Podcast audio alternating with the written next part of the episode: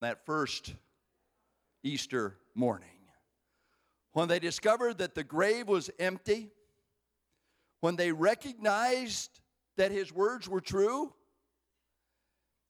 and they understood that he had fulfilled his promise as the one who was the resurrection and the life. That phrase that some say was used by the early church as a greeting comes out of our morning worship text, Luke 24, and just makes a declaration of the wonder that God so loved the world that he gave his only begotten Son, that whosoever believes in him should not perish, but have everlasting life. He is risen. And we celebrate that today. Morning, church. I'm going to be reading from 1 Corinthians 15 and looking at verses 1 through 20 if you'd like to follow along.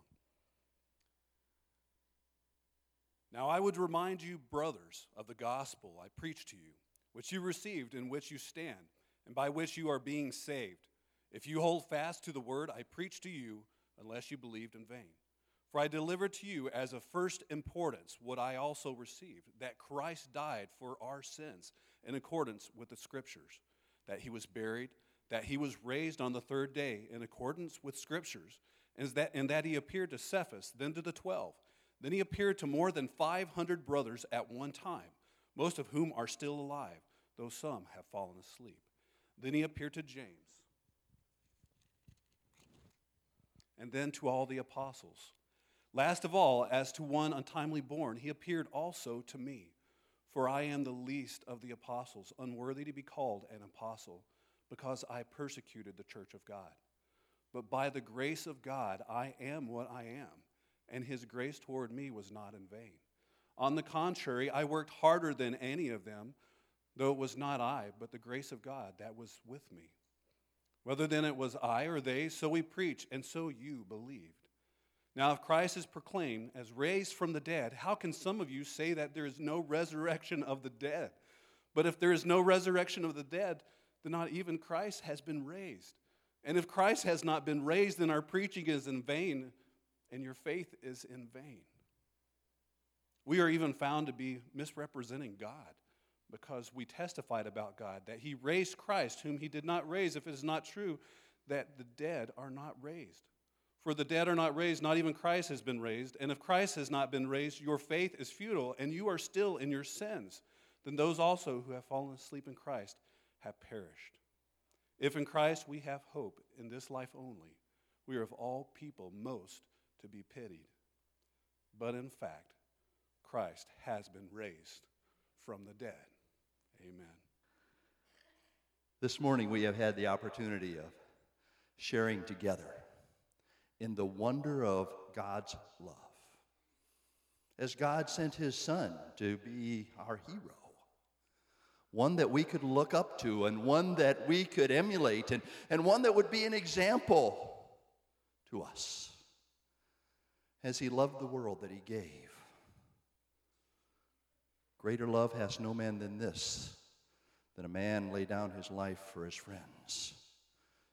And God demonstrated his love toward us in that while we were yet sinners, Christ died for us.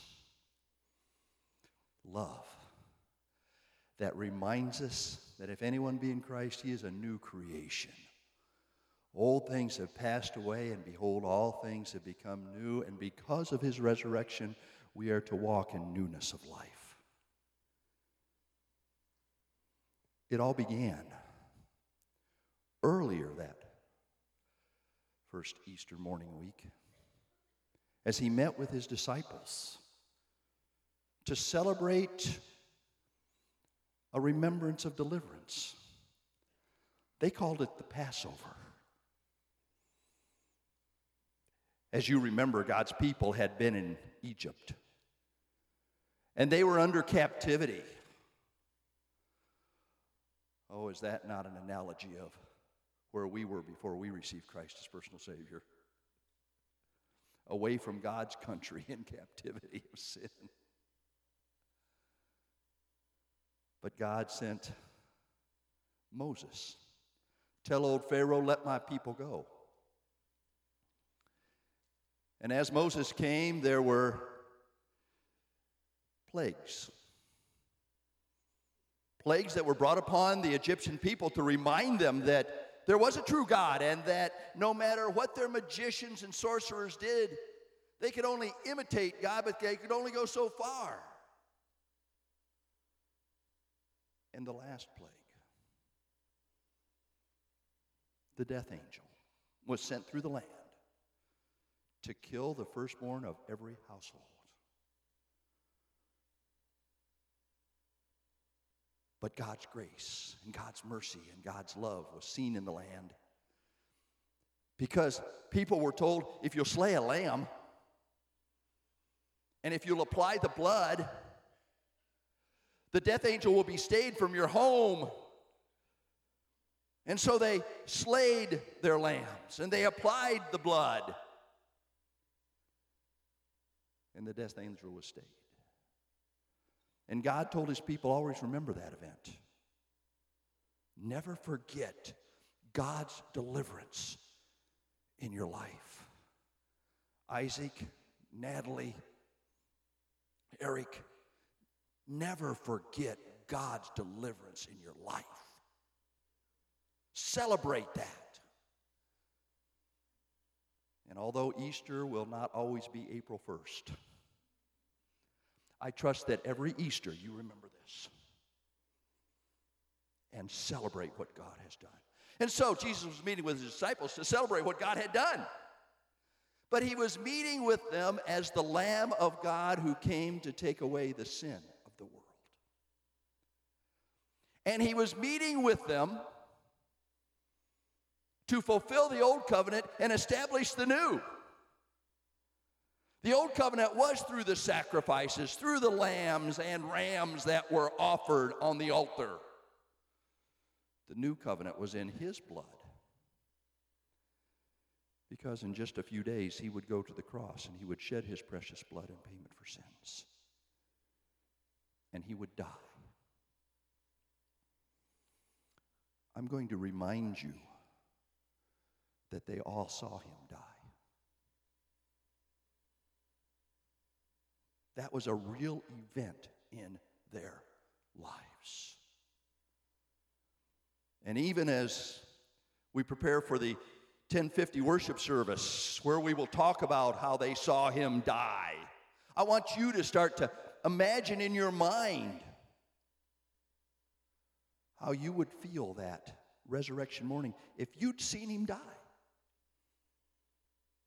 Were you there, we sang this morning, when they crucified my Lord? He became sin for us. The Lord hath laid on him, the prophet Isaiah says, the iniquity of us all. He died. And during that last Passover meal, he took the bread. He broke it and said, This is my body, which is given for you. Every time you eat the bread, and you do it until I come back, take you home. Every time you eat the bread, remember, this is my blood. Cup, new covenant. As often as you drink it, remember. Because as often as you eat and as often as you drink, you have a responsibility. A responsibility to live because He lives. 1 Corinthians chapter 11 tells us that we proclaim his death until he comes again. Danny Presswood, in a sermon entitled The Lamb and the Cross, said this The most amazing thing about the Easter story is not the resurrection of Christ. That caught my attention. As truly astounding and miraculous as that was, Jesus promised it would happen. I believe the most amazing thing about the Easter story is the men Jesus entrusted with his kingdom and his kingdom's work. Do you see it? Fishermen. Fishermen like Andrew and Peter and James and John, Matthew, the tax collector, and Simon the zealot, common, ordinary men.